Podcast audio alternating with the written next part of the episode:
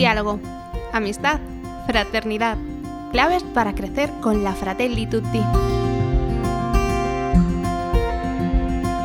Bienvenido, bienvenida a este podcast creado por la diócesis de Tuy Vigo sobre la Fratelli Tutti, la carta encíclica que el Papa Francisco publicó en octubre de 2020 para ayudar a todo el pueblo de Dios a crecer en diálogo, amistad y fraternidad social.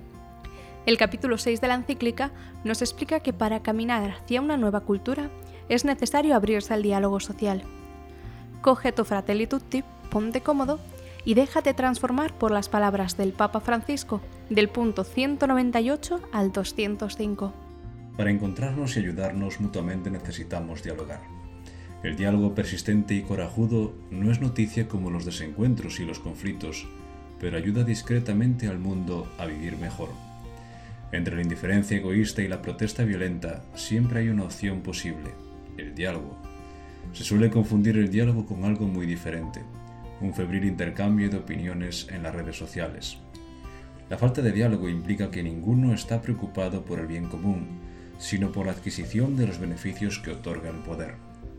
El auténtico diálogo social supone la capacidad de respetar el punto de vista del otro aceptando la posibilidad de que encierre algunas convicciones o intereses legítimos.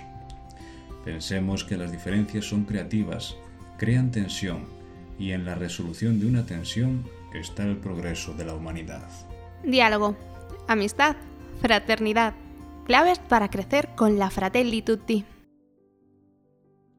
Ante los retos del mundo y sus realidades podríamos tomar dos posturas, la de la indiferencia o la de la protesta violenta.